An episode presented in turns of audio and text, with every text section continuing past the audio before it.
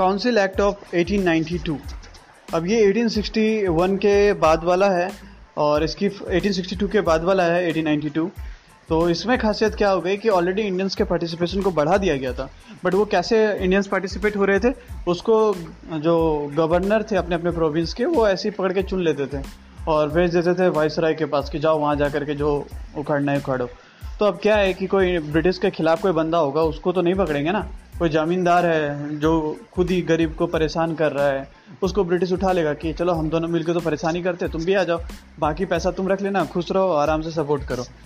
और अगर नहीं सपोर्ट करेगा तो क्या करेंगे, सपोज ब्रिटिश के खिलाफ वीटो लगा दिया किसी डिसीजन में तो क्या करेंगे, उसको उखाड़ के फेंक देंगे। हटाने का पावर तो वाइसराय के पास ही है और दूसरे को लेके आ जाएंगे जो बात मानेगा। तो कुल मिला के इंडियंस का कोई सिग्निफिकेंट रोल नहीं था। वो पार्टिसिपेशन बढ़ाने से क्या हो गया था, एक बस देख रहे थे कि इंडियंस को रख सकते हैं कि नहीं रख सकते हैं, ऐसे कोई पावर नहीं था। अगर इंडियंस कुछ गलत करना चाहते तो इमीडिएटली वाइसराय उसको हटा देते और ये पूरा सिस्टम को भी हटा देते, क्योंकि देखो कोई पावर तो है नहीं, वो खुद ही चुन रहे हैं इंडियन को कितने देर के लिए रखना है, वो भी वाइसराय ही चूज़ कर रहे हैं कितने देर के लिए रखना है। तो बेसिकली एक नॉरिशमेंट की तरह कानून था ये कि इंडियंस को रख सकते हैं कि नहीं रख सकते बिना किसी अल्टीमेट पावर के। तो इन्होंने देखा इतने 30 साल में, 1862 में हुआ था, 30 साल में इन्होंने देखा कि कोई खास प्रॉब्लम नहीं है, रख सकते हैं इंडियंस को। तो अब यहाँ पे वो इंडियंस को थोड़ा सा पावर दे रहे हैं 1892 में। तो काउंसिल एक्ट ऑफ 1892 क्या करती है, देखो अल्टीमेटली सारे काउंसिल एक्ट का मेन मकसद यही है इंडियन के पार्टिसिपेशन को बढ़ाना। तो इंडियंस को ला तो दिए और बिना किसी कानून के, बिना किसी ऑफिशियल पावर के हमने देख भी लिया कि वो हमारे खिलाफ नहीं जा रहे, ब्रिटिश के खिलाफ नहीं जा रहे। तो अब हम उन्हें यहाँ कुछ पावर दे रहे हैं। पहला पावर क्या दी है, बजट डिस्कस करने का।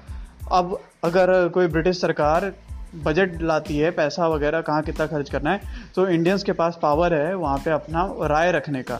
खैर उसका राय अगर ना सुने तो वो कुछ कर नहीं सकता है, यानी कि उसके पास कोई वोटिंग वीटो पावर नहीं है। मैन वीटो पावर वाइसराय है, वाइसराय चाहे तो ना भी सुने। तो खैर एक डिस्कस करने का तो दे दिया गया, बजट वो देख सकता है। अब ये देखने चाह रहे हैं यहाँ पे कि बजट देखने से उसको कुछ प्रॉब्लम तो नहीं है कि आप इतना कम खर्चा क्यों कर रहे हैं, सारा पैसा लेके क्यों जा रहे हैं, तो यहाँ पे ये देखने की कोशिश की जा रही है। तो यहाँ बजट डिस्कस करने का पावर दिया जाता है 1892 में, आफ्टर 1861। डायरेक्टली देते तो कुछ प्रॉब्लम हो जाता, इसलिए नहीं दिए हैं, पूरे चीज़ को फिर से सोचना समझ में आ जाएगा। और साथ में बात की गई कि नॉन ऑफिशियल मेंबर्स नॉमिनेट किए जाएंगे, कहाँ पे, सेंट्रल लेजिस्लेटिव काउंसिल वाइसराय का और गवर्नर्स के। देखो हमने पहली बात की थी कि 1861 काउंसिल एक्ट में डिसेंट्रलाइजेशन की बात की गई थी, यानी कि अब गवर्नर भी कानून बना सकता है और वाइसराय भी। तो गवर्नर को भी एक काउंसिल चाहिए जो बताएगा कि क्या क्या कानून बनाना है।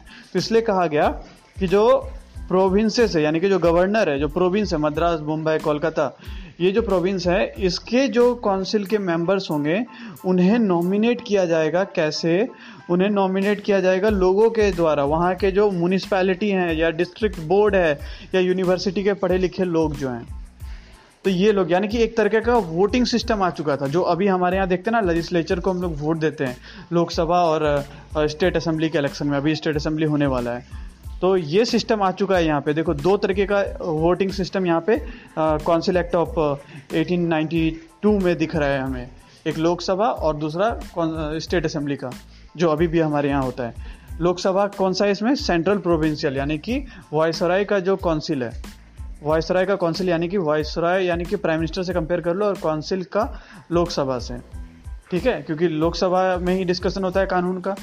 तो वाइसराय के काउंसिल का जो होगा उसमें जो लोग आएंगे, इंडियंस आएंगे, उसको कैसे वोट किया जाएगा, उसको स्टेट के सारे इलेक्टेड लोग वोट करेंगे। जैसे अभी राज्यसभा में होता है, राज्यसभा में स्टेट का जीता हुआ लोग जाके वोट करता है, तो ये यहाँ पे ये वाला सिस्टम हमें दिख रहा है।